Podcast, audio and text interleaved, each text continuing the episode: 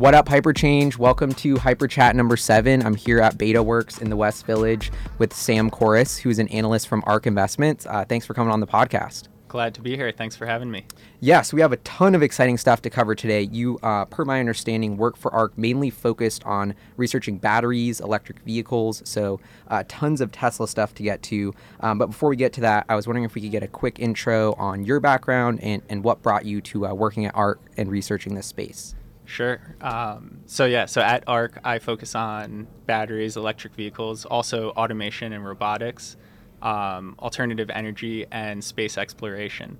Uh, so definitely Ooh. touches a lot of areas where uh, Musk is active. Uh, yeah. but definitely exciting areas in general. My background is I studied cognitive science um, at the University of Pennsylvania, and so the area that I really focused in on was computation and cognition. Uh, and so really loved researching, staying on the cutting edge, uh, and you know looking for job opportunity. Came across ARK, uh, and really couldn't ask for a better fit of you know doing original research, and then love the open source uh, ethos of it, where mm-hmm. you know mm-hmm. we're putting out the information. Love to get feedback, um, and so yes, yeah, so that's how I wound up there. And have you uh, personally, are you an investor yourself, or were you much of an investor, or did you come at this more from the technology side? Uh, really came at it from the technology side. Uh, and then you know learned the investing side from Cathie Wood, who's the CEO, CIO, um, our director of research as well. Mm-hmm. Uh, so, and I think that's true for you know maybe not everyone at ARK, but a lot of people at ARK have uh, industry expertise in the area where they're working and covering, uh, which is definitely very unique and you know good to have. Yeah, I think that's like one of the problems of most of the analyst situations that they're all finance people. None of them are experts in what they're actually covering, and that's kind of like a huge disconnect.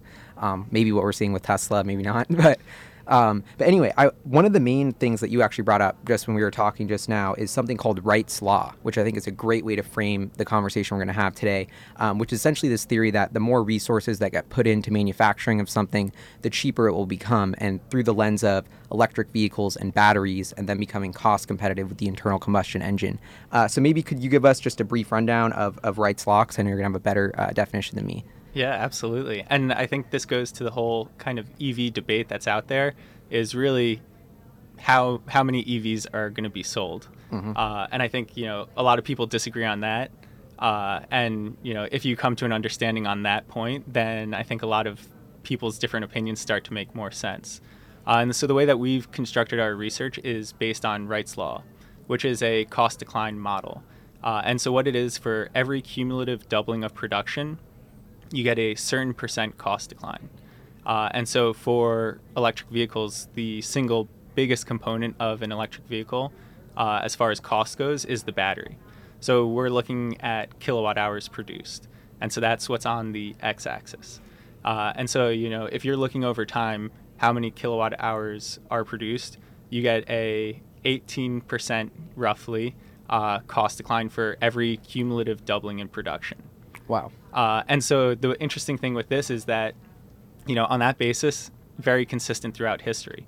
Uh, but if you look on the x-axis and you're just measuring time instead, uh, the curve is not nearly as smooth. And so what happened with that is, you know, if you go back to 2015 and you look at OPEC or the EIA, the Energy Information Administration, and you look at what they're forecasting for EV sales in the early 2020s, uh, they were saying there was going to be 100 to 200,000 EVs sold globally. Wow. In the early 2020s. Uh-huh. Right. So this is crazy. Um, one, you know, for context, I'm sure everyone's listening is an EV fan, but in 2018 there was uh, just below 1.5 million EVs sold. Wow. Right. So totally off the mark. Mm-hmm. Um, and they've upped their uh, forecast now to roughly four to four and a half million. Um, for 2023. ARK still thinks there's going to be 16 million. Or, that, sorry, 26 million. Yeah, and I've seen that number. Yeah. That's not 26 sold in that year. That's like total cumulative sales. That's sold okay. in that year. No way. Yeah. I mean, how many of these? Because I know a lot of the growth in electric vehicles is from China, right? Like mm-hmm. 1.2 million of that 1.5 million you mentioned, or maybe like something like that. But a lot of them are smaller, more compact. Not something we is is that right? Or well, so the interesting thing uh, is that so that 1.5 million number mm-hmm. is mostly cars that we would consider cars. Wow. Uh, then there's an additional, almost a doubling of cars that we would not consider cars. And these cars are micro cars. Uh, you don't need a driver's license to drive Yeah. them in China. They're not using lithium ion ba- batteries. A lot of them use lead acid batteries. Hmm. Um, right? And so these cars are extraordinarily uh, inexpensive, and they're not really tracked by anyone because there's very little regulation around them. Um, so if you're counting those, then it totally changes the statistics. So when we're looking at it, we're really considering, you know, what what you and I would consider a battery electric vehicle. Wow. And so to get that number right, 26 million EVs sold globally in the year 2023. That's right. Okay. Wow. And there's about 90 million cars sold each year, so that's like over a quarter, right. I guess. Yep. And Wow. so, right. So then the way we're looking at it and modeling it, uh, you have this battery cost decline. Mm-hmm. We think that in the early 2020s, you're going to have a electric vehicle be sticker price competitive with a like for like gas powered car. Yep. And right. So the thing that I always say is, you know, you come to a dealership and I say, you know, do you want this car that, you know, goes 0 to 60 faster, you don't have as much maintenance costs, you know, insurance is cheaper, uh, or do you want this gas powered car that costs more and you're going to have to go to the gas station once a week to fill it up? Mm-hmm. You know, wh- what do you choose as the end consumer? Yeah, it's a, and but, but I almost think it, people don't give the end consumer enough credit for already factoring in those things like fuel and maintenance savings, uh, which is something that you put out some research, I believe, which like the Model 3, like the, the Toyota Camry, what does it cost? 24, 25 grand versus a 40,000 Model 3. So the sticker price is very different, but the total cost of ownership is much more similar be- when you factor in these savings. And I thought one interesting tidbit from the shareholder meeting was that 63% of Model 3 purchases were turning in non premium cars. So I think, you know, this whole theory of like, oh, when the sticker price changes, that's when the inflection point will happen. I actually think it's already kind of happening because it's the biggest purchase consumers are making and they're really putting in the research. And I think that's part of, like, we're seeing that in the data. So I'm curious if you could comment on, you know, how, what kind of numbers are you getting to and, and how do you get that, that total cost of ownership comparison? Sure. So when we're looking at total cost of ownership, really you're just factoring in all the costs. So, you know, the big costs are the cost of the vehicle and depreciation. Um, you have the insurance costs, you have the maintenance costs. Uh, and I think a really interesting component is the resale value, right? So this comes into the depreciation factor. Oh, yeah. And, you know, so we're taking Kelley Blue Book's estimates, uh, and they have the Model 3 retaining a huge amount of value. And that's been true for Tesla vehicles over time. They typically retain value better than their gas powered counterparts. Is that just because there's a supply issue where people just want a Tesla and there's not that many of them? Or is there something inherently about the product and the technology that's leading to that? Uh, so I think it's actually probably a bit of both. So definitely, I think supply constrained, and that's contributing to it. Um, but then another thing, you know, that we've done research on is looking at, you know, what's the residual value of a battery pack, uh, Mm, and you can cut this in a number of different ways. A lot of companies out there, uh, I think BMW, Nissan are repurposing batteries for stationary energy storage. Yeah. Uh, and so we've put out research on that saying, you know, if you're going to sell this battery from a Model S into a capacity market, it could be worth more than an entire, you know, internal combustion engine vehicle over its lifespan.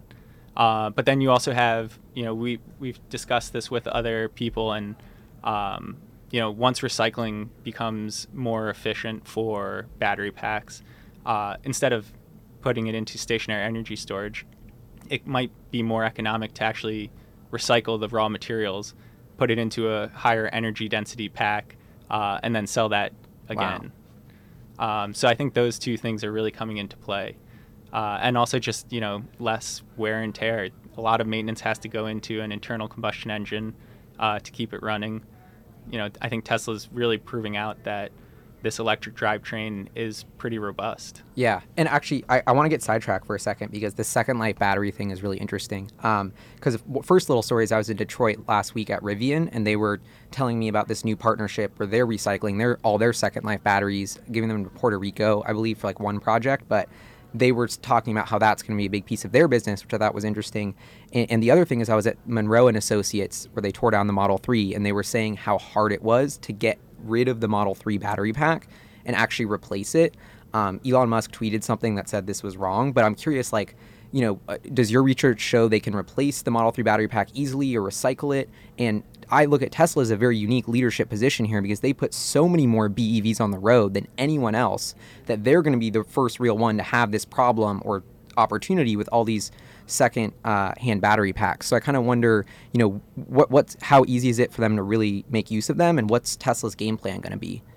Yeah, so I think recycling is going to ramp up uh, because just as you said, really no volume amount of EVs has reached its end of life.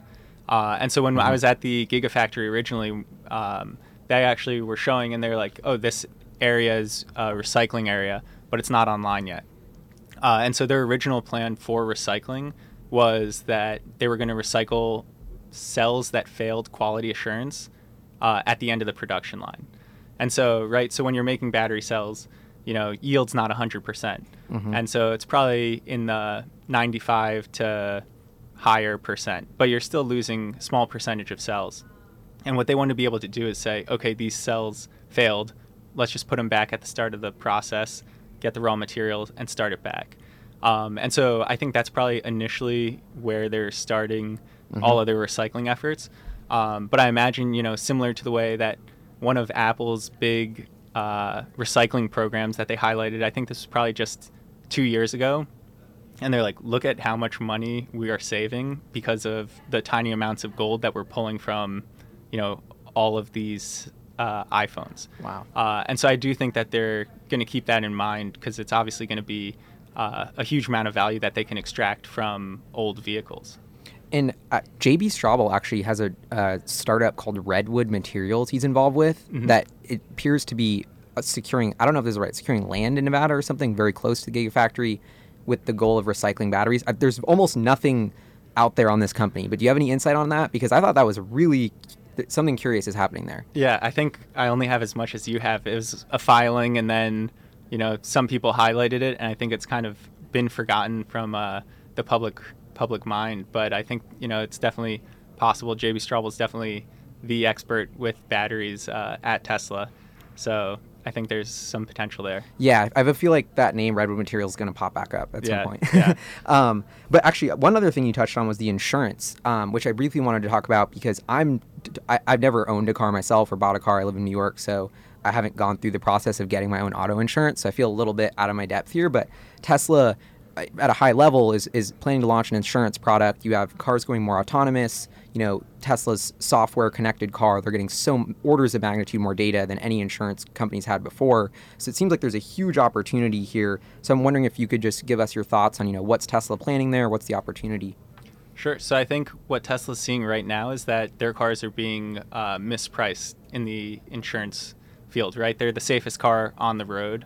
Um, I think insurance agencies are dinging them, and this is we have an analyst, uh, Nick Grous, who's doing work on the insurance side of Tesla as well. Okay. Um, and so the, right, so they're getting dinged because they're electric vehicles, and as an insurance company, you know EVs haven't been around that long, so you don't have that real world data of you know this battery pack, how much does it actually cost to replace, mm-hmm. um, and so they're actually getting mispriced based on that fact alone while in reality these are safer cars. You have Sentry mode and cameras all around where you know a lot of accidents are never reported, right? They're hit and run or something along those lines, a fender bender, and you know someone drives off. Now all of a sudden Tesla has you know the license plate of the person who hit you, and that person can now be tracked down and charged. And you have the camera data. It's no longer a he said, she said uh, type of wow. story, right? So you have that aspect of it you have autopilot, which is consistently improving and reducing the number of accidents. Um, so I think you know they really do have a ton of data and all of this other stuff going for them, where you know they actually have the real world data for how their battery packs you know degrade over time, uh, what it costs them to replace it, and so I think they're going to be able to come out with a very competitive offering that pretty much anyone with a Tesla is going to sign up for. And it, do you think this actually generates revenue for the company, or is it more just we're going to make our vehicles even more attractive for purchasing? Um, I think it could be a slight revenue gain. I mean, I don't think this is going to be the, you know, massive growth driver uh, for Tesla, but I think it's another one of those things where it's, becomes a no-brainer, uh, even more so to do this. Mm-hmm. And um, so, I guess going back to the battery cells, one thing that I'm really fascinated by is uh, Tesla basically repurposed the cell phone laptop battery, lithium ion battery, and then just scaled it up to a crazy level to put it in electric cars. So this is kind of JB Straubel's work, right? Mm-hmm. So it's a very unique and new type of battery. And it seems like one of the biggest misunderstandings of the growth story is that Tesla's biggest constraint has been the supply of these battery pack cells. That's driving you know a bunch of product decisions from not doing the semi from dropping off the long range model 3 because they would rather if they're going to sell a bigger pack upsell it to the all wheel drive like there's all these um, and they've mentioned that they need to scale scale battery cell production. That's like their biggest bottleneck right now at the shareholder meeting. So I guess I'm curious, you know, what how do you see this playing out? Because I guess it's kind of a loaded question because there's so much Panasonic, Maxwell. Right. But um, how do you think Tesla's solving or approaching that battery cell problem? Uh, so I'd say, you know, Tesla and then also just broader EV market. If you're serious about electric vehicles, uh, look at who's building these factories, right? you know, you have a lot of automakers out there who said, yeah, we're going to do electric and this and that, and you know, don't back it up with, oh, and this is how we're going to make the actual battery packs, mm-hmm. right? That's an important piece. You have, you know, a company like VW who, after Dieselgate, they're like, oh, we need to change the topic, and they're like investing in Northvolt, which is a battery pack uh, company. Mm. Um, they've, you know, put out close to fifty billion dollars worth of contracts for uh, EV cells uh, I think Tesla in particular, you know, you look back, I think this was in 2016, uh, where they said to some lithium, small lithium companies, they're like, if you can, if you can actually prove that your lithium business is viable, we'll acquire you.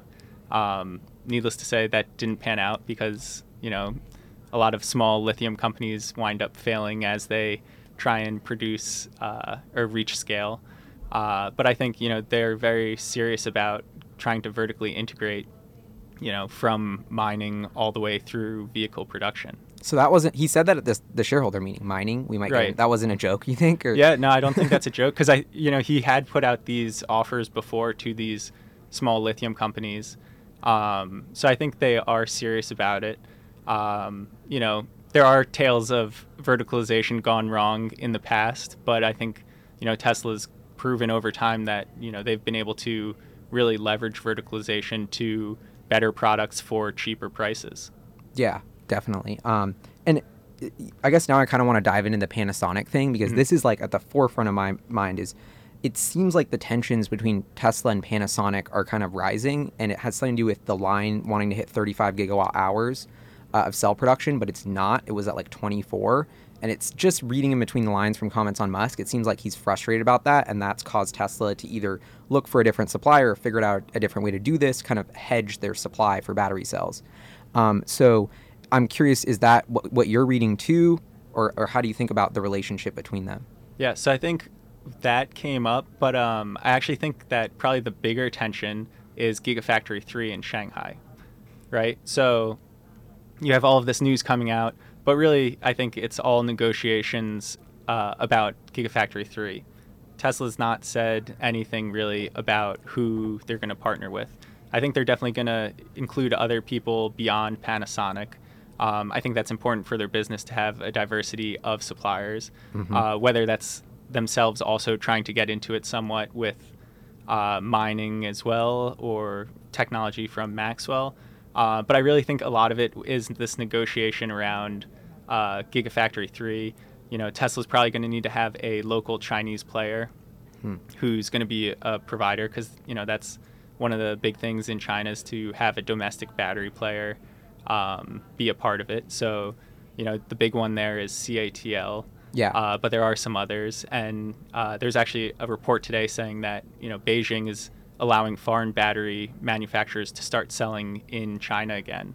Um, wow. Right. So well, I guess Panasonic maybe could be involved. Right. There. So then Panasonic could be involved there. So I think it's a pretty complex situation. Uh, and then I also think it goes to where the value accrues in the uh, battery supply chain. Right. So you have mm. the cells themselves, which are, I would argue, are getting commoditized. Right. It's kind of a race to the bottom as far as price. You know, there is some chemistry differences, um, but really, I think the value accrues to who's making the battery pack. Uh, and so that's Tesla. Tesla's the one who's, you know, doing the active cooling, uh, is running the software, uh, and all of these things. And you know, I think this is true for when you look at like the Chevy Bolt. It's like this is an LG car. LG is Yep. making the battery pack. You know, that's like, is this your car and you're not making the engine, right? Then it's not. That's not your car. Um, So I think that's an important aspect. And then if you look even further down the line, and you're saying over-the-air updates, you know, how are you going to actually impact the performance of this vehicle? Um, you know, if you're not the one making the battery pack, uh, it's pretty hard to bring all of these disparate pieces together uh, and have the software work seamlessly. Uh, so I do think you know, a, this battery pack layer is going to be very important for anyone who's you know building an electric vehicle for the future.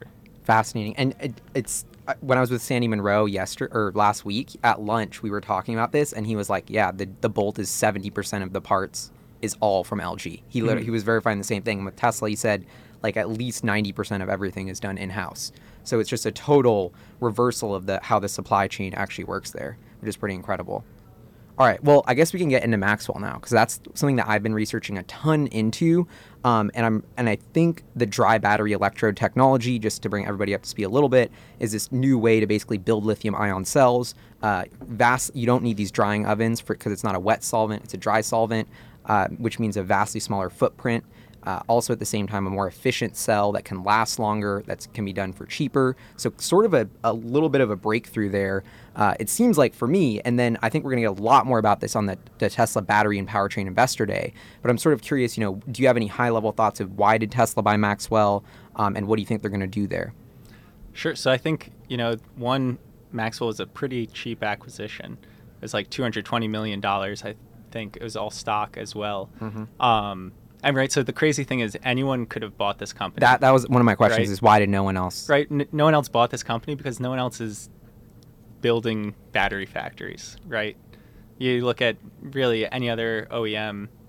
You know, do we want to spend two hundred twenty million dollars on this project that we're kind of doing just because you know we need to meet regulations for clean cars um, right maybe, maybe not but i think you know tesla has the expertise they have the experience they've kind of seen how the sausage is made uh, and they see this as an area for uh, i think incremental improvement i think that's the thing with battery technology is you know it's always incremental uh, it's it's very hard. Not to say that there never will be a breakthrough, but you know, history's kind of been full of promises and then broken promises for battery breakthroughs.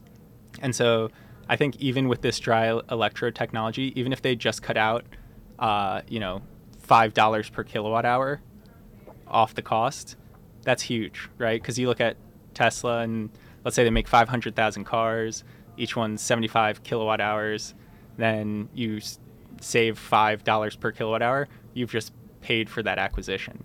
Hmm. Um, and so I think you know this is part of their incremental approach to getting cheaper and cheaper battery cells. Yeah, and it, and that makes sense. Like the vertical integration really paid off because that's why the ROI for built purchasing Maxwell was accelerated because they had more cars to spread that kilowatt advantage across. Mhm. And I think the other part what you said about the the acquisition, my kind of theory on that is like you're buying Maxwell for 250 million, which is a ticket to spend another couple billion or hundreds of millions on more capex to get to get vertically integrated. So it's like a t- you're buying you're paying money to spend more money. Mhm. You know, so I think that's part of like you're going to pitch that to the executive and Tesla built up a for 3 quarters. My understanding is Tesla built up the machinery to actually build these cells, brought in their own chemistry, was testing them, and there was like a no solicit- solicitation clause when the acquisition was done. So you're going to have to come in without doing any of that DD and write the check.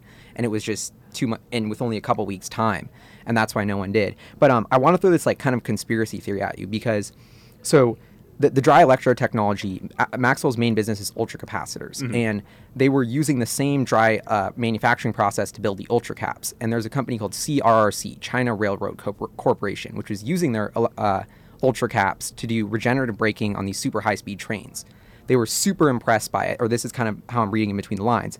But uh, an interesting tidbit I was talking to a Maxwell shareholder is part of that production process was in this facility in Arizona where they were actually doing sort of the secret sauce of the, I guess, electrode, or I'm a little out of my depth here, but then shipping all of these ultra caps to China after doing the secret sauce part of the process in Arizona, and they're super protective of it. Then a year later, or even a couple months later, China tries to put 50 million to Maxwell, gets blocked by the Center for CFI US, and uh, then six months later, Tesla buys them, now building the Gigafactory in Shanghai, where they could potentially export that technology that the government blocked. Or, or anyway, so I hope this makes sense. But my kind of the crux of the issue here is my understanding is the secret sauce of this breakthrough, the dry battery electrode, is in how they make that electrode. So my big question is, do they just do that at Gigafactory 1 or are they going to take that secret sauce technology and move it to Gigafactory 3 Shanghai? Uh, wow, that's great question. Uh, I'd imagine that you know they're going to utilize the best technology at all of their factories. Um, maybe it's something similar where they do something in the U.S. to try and protect intellectual property. Um, but I definitely, you know, we also talk about the ultra capacitors a lot as well, saying, you know, potentially for the next super roadster, mm-hmm. uh, right? You could use them for insane acceleration, right? You know, we already have Musk saying there's going to be the SpaceX package or whatever that's going to use the the thrusters, uh, but you could also use ultra capacitors in such a way that you have you know this huge amount of power over a short amount of time uh, to drive acceleration. Hmm. Uh, but I do think you know Tesla wants the best product for all of their consumers, so they're gonna distribute the technology where they can. Yeah. And I also was thinking, what about the regenerative braking of the semi truck? Is that something where you, because I've getting a ton of comments on like mm-hmm. people flip flopping, like, is that used the ultra caps or not? What do you have any guesses on that? Um, yeah, I would, when, at, when you were just describing it to me, I was like, oh, that would make sense for the uh, semi truck. Yeah. Because really, the biggest limit on regenerative braking is the power of the motors, right? So you can only recap as much energy as the motor is when it's running in reverse right? So, you know, if the motor's not strong enough to, and these trucks are huge and they're going downhill, so maybe you need something to capture that peak amount of energy um, to feed it back into the system. Hmm. So I think that's definitely a possibility. Interesting. And uh, kind of, I guess, taking a step back to get out of the weeds, I'm curious. Uh, you know, I sort of like to be conservative in, in the valuation of Tesla and say, okay, we have this autonomy piece and potential, but let's just talk about the BEV, BEV business alone. You know, what mm-hmm. do you think is not even battery storage, but how do you see this evolving, you know, in the next five or 10 years, Model 3, Model Y, semi, and, and do you see upside in, in Tesla's share price just based on that BEV piece of the business? Yeah, so at ARK, we've uh, put out our valuation. Uh, and even if you don't include the autonomous piece, we think that Tesla could double uh, just on its EV business alone. Uh, and so this is really driven just by I mean, just to simplify it to its purest point, is you know top line unit sales uh, and gross margin. Um, and so you know, a lot of th- I don't know why, but throughout the history of Tesla, uh, kind of the bear thesis has jumped around. When they can't when they can't produce cars, uh, the bear thesis is Tesla's never going to be able to scale. They don't have the expertise, so you know it's a niche player. Then Tesla starts to scale production and then the bear thesis shifts to there's no demand, right? Uh, and so that's kind of where we're at right now. Uh, and I think you know the numbers speak for themselves, saying that you know they are supply constrained. Musk has come out a number of times and said that uh, you look at their market share for the past you know since 2013, uh, their market share, global market share of the electric vehicle market, has stayed at 17 percent, which is crazy. As the market's grown 11x. Wow. Right. So, you know, I think the data speaks for itself that they are supply constrained. Um, and then, you know, then the bear thesis jumps to, oh, they're going to run out of cash. They're not going to, you know, have the capital to produce these vehicles. Uh, in our uh, valuation framework, we actually have them raising $10 billion uh, from the equity markets wow. to, you know, s- uh, scale production. Uh, so, you know, we're that's kind of our framework and how we're thinking about Tesla just as an electric vehicle business. And so when you do that 26 million 2023, uh, how much, you know, what millions is Tesla? I guess this is probably in your model, but I'm just kind of curious of that back of the napkin. Like, is Tesla selling one and a half million of those basically? And, you know, how much revenue does that translate to and how much like operating income? Right. So the way that we think about it, so Tesla's had 17% market share mm-hmm. um, since 2013 And in our uh, lower side uh, guidance going forward, 2023, they lose two thirds of their market share. Wow. Um, so that'd be roughly 1.7 million uh, of that 26. Uh, so that's like a six percent market share, Okay. right? So you know they come down to a you know normal automaker Mhm. type uh, market share, um, and then so then what was the follow up question on that? Uh, I mean, I guess I'm just kind of curious. 1.7 million. You could times it by some ASP. Right. We're looking at like Yeah, 50 100 billion, Right. 70 billion in revenue. yeah, something so like that. so we're assuming like a fifty thousand dollar um, a- average selling price. Mhm. Uh, you know, you, then you're looking at you know what type of vehicles are in play at that time. You probably have the S, the X, you have the three, you have the Y, um, and you know we don't even really account that much for the Tesla Semi, but that will probably be in production as well. yeah.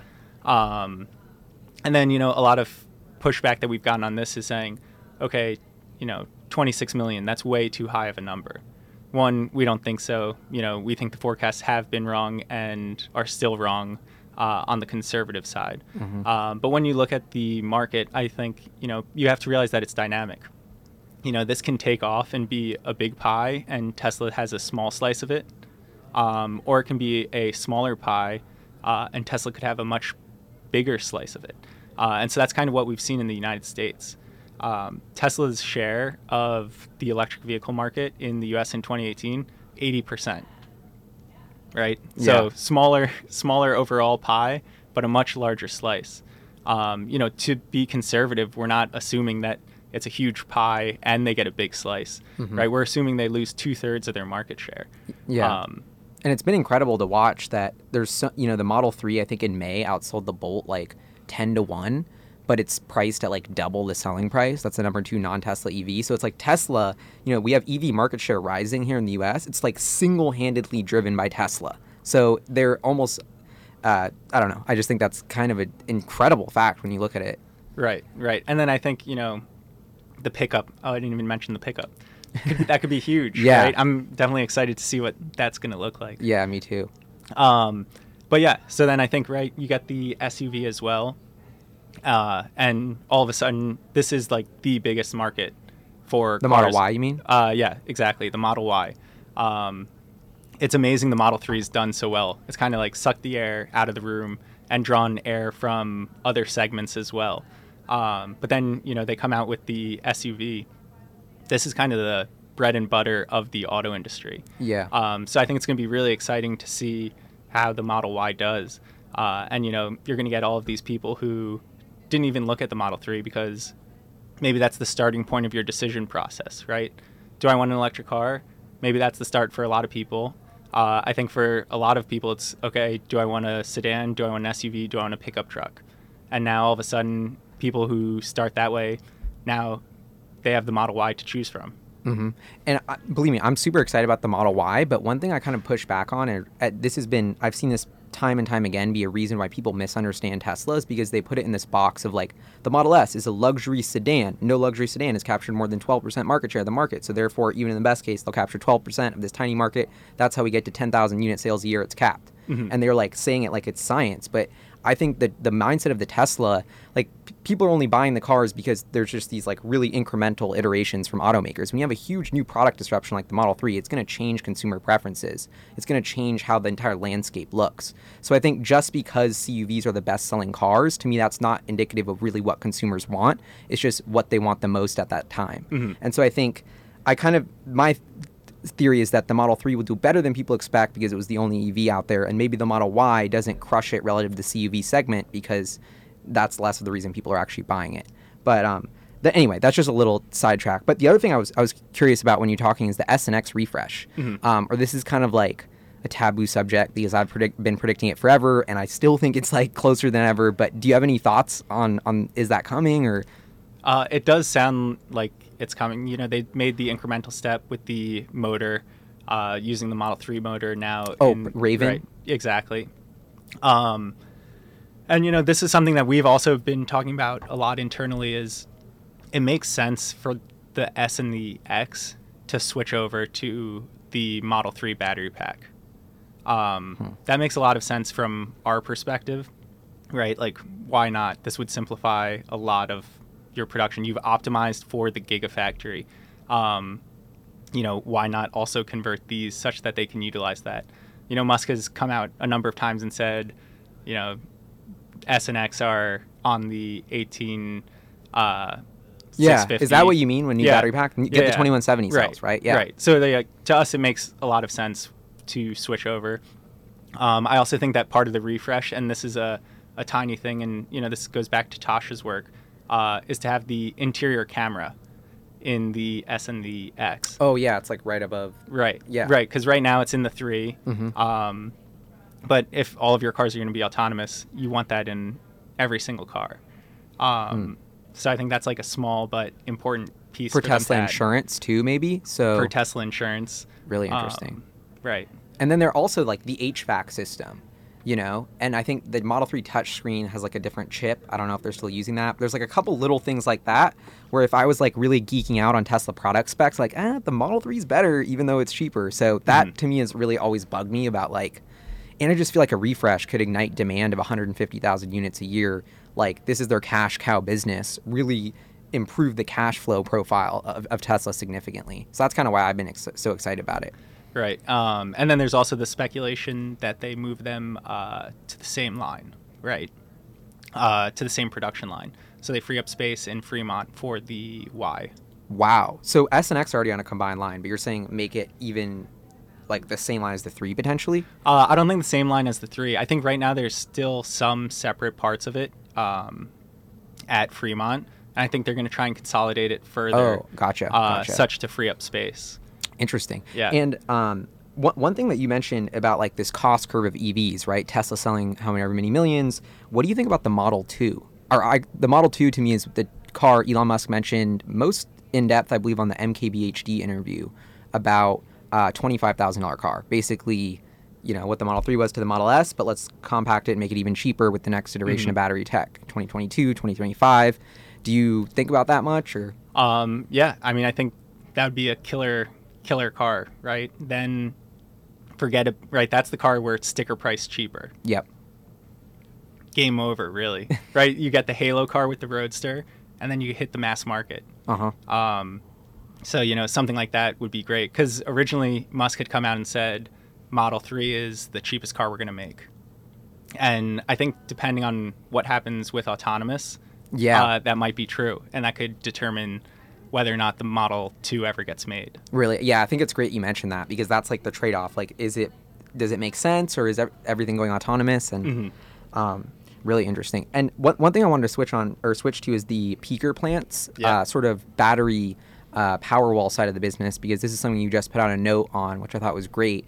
And one thing at the shareholder meeting that I took away was Drew, the new guy working with JB Straubel on the tech side, was like, okay, it's great that we validate electric vehicles, we're all clapping, but what nobody's really talking about is we validated this same technology for the peaker plants, for the grid applications. Mhm. This is the other beast of Tesla's business that's kind of brewing in the background. Once again, battery cell production probably constraining it, but um, you know, wh- wh- what do you think about the, the Powerwall business and the opportunity there? Right. So I think there's uh, the cut between Powerwall uh, and then the utility scale, right? Um, so I oh, think Powerwall, power pack. Yeah, right. I was- yeah, yeah. Um, and so the Powerwall residential, um, you know, I think it's interesting and it's growing. Um, but I think you've already seen Tesla's priority is you know they've shifted packs that were going to go to them, use them for vehicles. Uh, so I think their priority is the auto business, Hmm. uh, and that's you know when we're looking at the valuation, we're focusing on this. Although you know the energy storage business could be a great tailwind. Uh, the utility side, I think, is particularly interesting uh, because if you look at you know peaker plants, um, what these are is you know summer day, it's hot, we all go home, and we turn on our air conditioning at the exact same time, and so you know you turn on these peaker plants, uh, and maybe they run for you know two days a year, right? So you know we need to have them, otherwise there'd be rolling blackouts. Uh, but you know it's a lot of money for a low utilization plant. Uh, and so, you know, all of a sudden you're like, well, why not use this battery? You know, you can do load leveling during the day. so that you know you charge it at night when electricity costs are low. Uh, you discharge it during those peak times. You can use it daily instead of you know twice a year. It responds instantaneously or nearly instantaneously, as opposed to having to be spun up. Um, and so the news that just came out was GE is shutting down a peaker plant, um, natural gas plant, 20 years early. Wow. Right. So this is crazy. You know, why shut down a plant 20 years early? Because it's not uh, economic to keep it running, right? So it's actually cheaper to shut down this plant than to keep it running. Uh, and interestingly, they're selling it to a company that I think is going to use it for energy storage.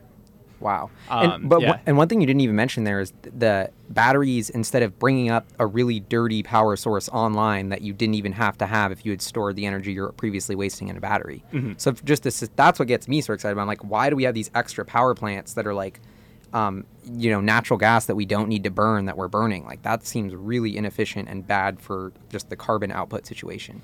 Right. I mean, that, but then you know, regardless of the Powerpack, um, it has to get charged somehow. So it could be renewable, or it could be natural gas, uh, or whatever you know is being used to produce electricity. Uh, I think that's a good point you bring up, though, is because you know that's another argument against EVs. Oh, they're dirtier because you know coal is being used to produce the electricity. Um, all you have to do is look at the trend, and you see that overall grids are getting much cleaner. Uh, so it's you know kind of ridiculous to look at and say, oh, it's always going to be like this, right? It's actually changing pretty rapidly uh, towards cleaner. Um, Yeah. so I think that's an important piece of information to have. Totally. And even beyond the feel good green part, which is gets me excited, but that's not what's moving the industry, is it's these these batteries are now becoming economical because of that Wright's law. You know, we've had now that inflection point is starting to pass where the lower most lowly utilized peaker plants are getting you know, actually is an ROI to be like, let's just build a battery. And that's was hugely validated with the Australia project that Tesla had, their biggest one in the world at the time, 129 megawatt hours. And then in your note, you mentioned the about two gigawatt hours between two projects that PG&E did, um, and that Elon Musk has mentioned. So that's like these are real world applications of this really being validated. So um, how big is that opportunity for Tesla and just you know this peaker plant thing as it kind of evolves? Um, so we think the total addressable market for uh, utility energy storage is about 800 billion. Um, so it's pretty big. Uh, you know, not as big as the auto, or definitely not as big as the uh, autonomous opportunity, uh, but definitely sizable. Uh, and you know, Tesla's mentioned it before. You know, this is ramping quickly for them. Uh, they think energy storage sales are going to be twice what they were, if not three times what they were last year. Um, and then I also think this just speaks to the battery technology. Is you know, no one thought you could have a battery this big, right? Go back again. You go back, you know, five years. If you would have said we're going to have a gigawatt hour battery, people would have said, "What are you talking about?" Right? Like this is impossible. There's way too much uh, complications. But you know, here we are. The project in Australia has been tremendously successful. and it, it, it, it excites me because it feels like we've gone zero to one, you know, and now it's just one to n about scaling the cell production. And so that's kind of why I'm excited about it because you don't see it on the financials anywhere. Nobody's talking about it, but the hard part of validating the technology that it works and convincing big companies like PG&E has been done. So I mm-hmm. think that's kind of one of this big theme I see with Tesla. I'm like also what they're doing with the Shanghai Gigafactory, Model 3 production line 2.0, way less capex.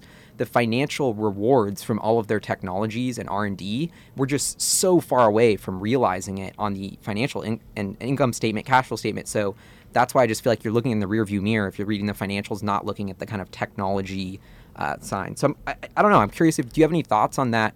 This disconnect seemingly between the media and you know you're, you're nodding your head. So Yeah, yeah. No, I think there's a big disconnect. Um, but then I also think there's a disconnect between us and the rest of the country. You know, you and I are in the Tesla bubble, uh, if you will. Yeah. Right? Like, I go on Twitter and I see Tesla uh, bulls and bears nonstop. You know, I talk to everyone and they know what Tesla is. But, you know, I travel um, and I mention Tesla, and people have so little information. Um, and it's like it it always blows my mind. It's just like, oh wow, it's like this is my job. I talk about this nonstop. Um, but I think you know the information still needs to spread uh, to a lot of people, and a lot of people still just read that one or two, uh, you know, posts in the media, and they're like, oh, are these cars dangerous? They're catching on fire, and you're like, no, you know, they're actually less likely to catch on fire than a gas-powered car. Uh, so I still think there's this huge disconnect between you know what you and I see, and you know what the mass public sees, uh, and then also what you know Wall Street sees. Uh, so I think it's pretty pretty fragmented as far as the picture people paint of Tesla in their mind. Yeah, the car fire one's really funny to me because my roommate, I don't want to throw Leo under the bus here, but he was talking about the Tesla fires and like other cars don't catch on fire. And then I'm like, dude, Google it. And then we Google it, and it's like BMWs recalling all these cars. And it's like, so if you just do like one second of research, you see how different the actual like reality is from the perception and the narrative, which is, mm-hmm. is crazy to me. So I guess I kind of was wondering, you know, we're so bullish on Tesla and excited. What, where does this go wrong? Where, where could you, where, when would ARK start to change its thesis? You know, what leading indicators are you looking at to say, eh, now we're less bullish? Uh, so I think that's a great question. Um, you know, demand is important. Obviously, you have to be able to sell the cars. Mm-hmm. Um, and you know, this also gets into competition. Um, but we actually think competition at this point is a good thing.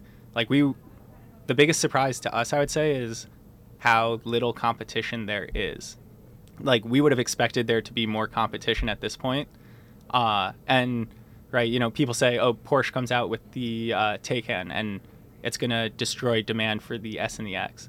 Uh, but you know the way that we look at it is like if Porsche or Audi uh, or Jaguar is selling an electric vehicle, they need to convince their customer, their lifelong Porsche, Jaguar, Audi customer, that electric is better than gas.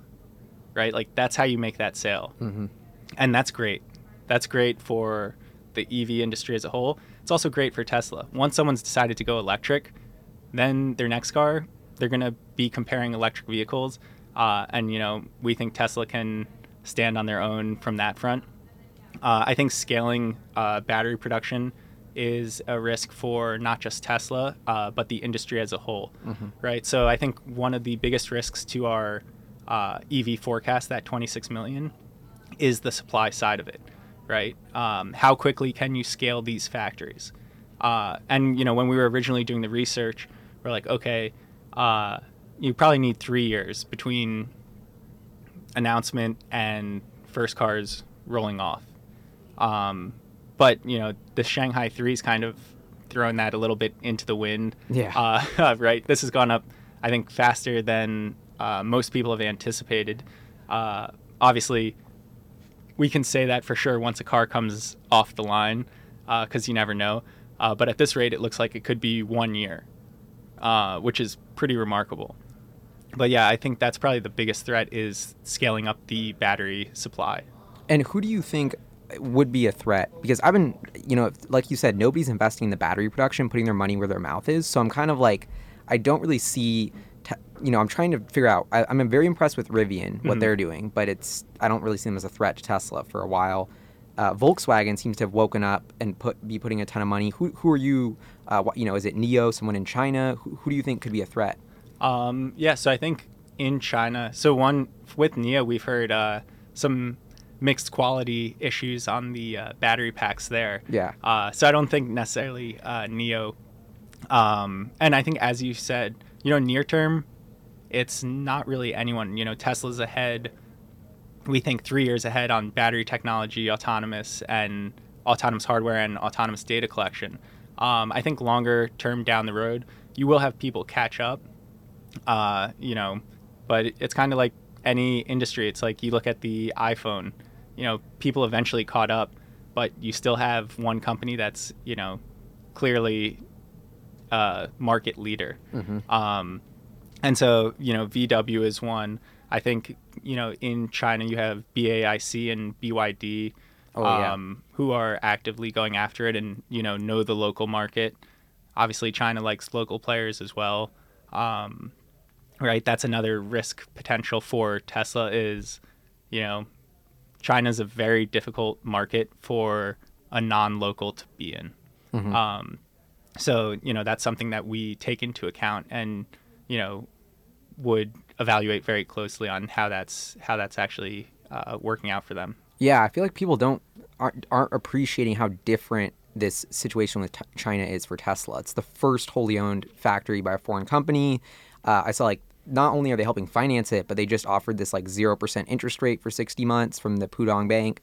They're sort of really pushing it to make it very, very successful, which is I've never seen anything like this. Yep, and I think it really speaks to um, how serious China is about electric vehicles. Um, right, if you're going to be a leader, and this is you know we were speaking uh, to a company in China, and it's like China ha- is a technological world leader. I think you really can't deny that anymore. Uh, you know, the you look at their AI research, they're right there with the United States. You look at what they're doing uh, with you know pretty much everything, but then you look at the auto industry, and it's like this is an area that they have not cracked. Right, they have not been able to export cars globally. Um, and that's something that they want to do. They want to be a global leader in all technology. Um, and I think you know, how do you do that? And I think they are right. right? They're focusing on the future, which is electric. Um, and so I think their grand ambition would be to become an exporter of vehicles. Uh, whether or not that happens, you know, still very much up in the air. But I think that's really a big part of what's driving them to be so ambitious with electric. Yeah, and it's I'm so glad you mentioned that that they want to be an exporter of vehicles because I think that just sums up through the lens of like exactly how you need to be look. Why are they pushing so hard? Why do they want so many EV companies? Like it, it just makes so, so much sense. So okay, last question, kind of a weird moonshot that I have, but I think very important to ARK's thesis, um, is that China. When I, when I went there, or we went there actually with Kevin, and like what we noticed is what I thought was so crazy is they're green license plates versus blue license plates. So you can the green ones evs have green ones um, and that's just like one of the incentives you can get your license plates easier there's no fees like the government is adding up between 10 or 15 thousand dollars of incentives per ev and i think these are going down or maybe winding down but um, that's just an example of like Paris is is banning ice car or France is banning ice cars. Spain, all these countries, every single country it seems like, except for the U.S. So I guess my point is, it seems like the pendulum here, and I don't want to get political because, but I'm just trying to be analytical about the political situation, which is the pendulum has swung to we want to give basically zero incentives to EVs. Once the two hundred thousand dollar tax credit runs out, it's just a free market. But I think what I'm seeing geopolitically across the world is, and I think it's just education. People are waking up to the fact this is a positive ROI for governments and taxpayers to make over the long term to subsidize EVs and accelerate this adoption. And I think if, if a Democrat gets elected or someone that's more in favor with that ideology in the US government, the pendulum swings back. We could have a huge new sort of regulatory catalyst for the electric vehicle space, um, which I think makes perfect sense to me. Do you have you thought about that? Is that because that to me could provide a huge tailwind for your 26 million number, or at least the U.S. piece of it. Yeah. So one of the things that we do in all of our modeling is we exclude subsidies completely, um, kind of for the exact reason that you said is, you know, these things can change extraordinarily rapidly, right? One decision, and then you know, cut subsidies, create subsidies. Uh, you know, politics are very hard to predict. I think as we've we've all seen. Uh, so that's that's not what we try and predict. We just try and predict using uh, technological cost declines, which are, you know, very robust unit economics, uh, and so that's really what's uh, driving our forecast. You know, it's possible that you get certain political swings uh, that could either help or hurt, uh, but we really try and be agnostic to that uh, because, you know, we stick to the things that we think are our core core competency with uh, actually forecasting. Um, but uh, you know, I do think it's you know, you mentioned subsidies. I think this has been a huge mental barrier uh, to forecasting agencies around the world with electric vehicles because the whole demand argument still kind of hangs up on that point is saying, Yeah. oh, EVs are still subsidized. What happens when it goes away? Right? And it's like, okay, but how about we just look at the fact that, you know, subsidies were cut in half and Tesla absorbed that cost and pretty much maintained its margins, Yeah. right? It's like, how does that happen? Yeah. Like, w- what happened? Oh, well, they were able to make cars cheaper. Um, and, you know, then they're going to get rid of the final subsidy. And, you know, costs are still going to come down because that's how technology works, right? For the most part, you know, costs continue to come down, uh, and then eventually, you know, there's nothing left to say. Oh, this is why EVs are going to be a niche technology. Mm-hmm. And I love that philosophy of we don't want to rely on subsidies for it to win. And like I've held that very strong belief with Tesla. Like they need to be competing with ICE cars with no subsidies if this is a real, legitimate, huge business. But the thing that I keep getting hung up, hung up on is if we're accurately pricing the negative externalities of the the life cycle of an ICE vehicle versus an EV vehicle, then we sh- there's it's not being accurately priced. So I don't know if they're going to follow the science eventually or price that in, but I actually think Tesla has a headwind against it um, that is not being accurately priced in because of this. So anyway, I just think it's an interesting kind of thought exercise. Yeah, I think there's yeah there's tons of externalities that are not being priced appropriately. I think. Yeah, definitely. Yeah. yeah. Um, but anyway, on that note, thank you so much for coming on the podcast. I had so much fun uh, talking about Tesla. Um, Sam from ARK, if you have any shout outs, or I'll, I'll, put the link right here so people can follow you on Twitter. Um, but yeah, thank you so much. Yeah, it's great being here. Uh, definitely reach out on Twitter. We're happy to answer questions. Love to, uh, you know, get insightful feedback or anything anything great out there. So uh, look forward to uh, coming back and doing another one after Battery Day. Yeah, definitely, definitely. All right, thank you so much. Peace. See ya.